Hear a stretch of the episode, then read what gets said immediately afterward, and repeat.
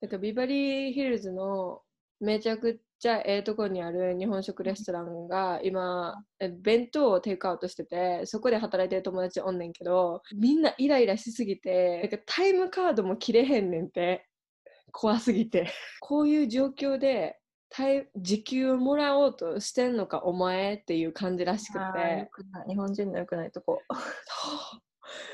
それで友達バイトで今頑張ってほぼ毎日行ってんのにタイムカード押さへんねんってだからただ働き毎日してるらしくてもう意味わからへんって書い意味わてかんない。それできちゃうのがすごい。すぐやめるわ。えだけどその友達とだけ喋ってたらもう洗脳されてるみたいにいやそれがもう普通やからみたいななんかみんな同じ状況で。Dude, no! ただバカ バカだよっつっ仕て事まで続けたらやばい人になっちゃうよ。ほんまに、もう就職してるよ、絶対。うん、ただで。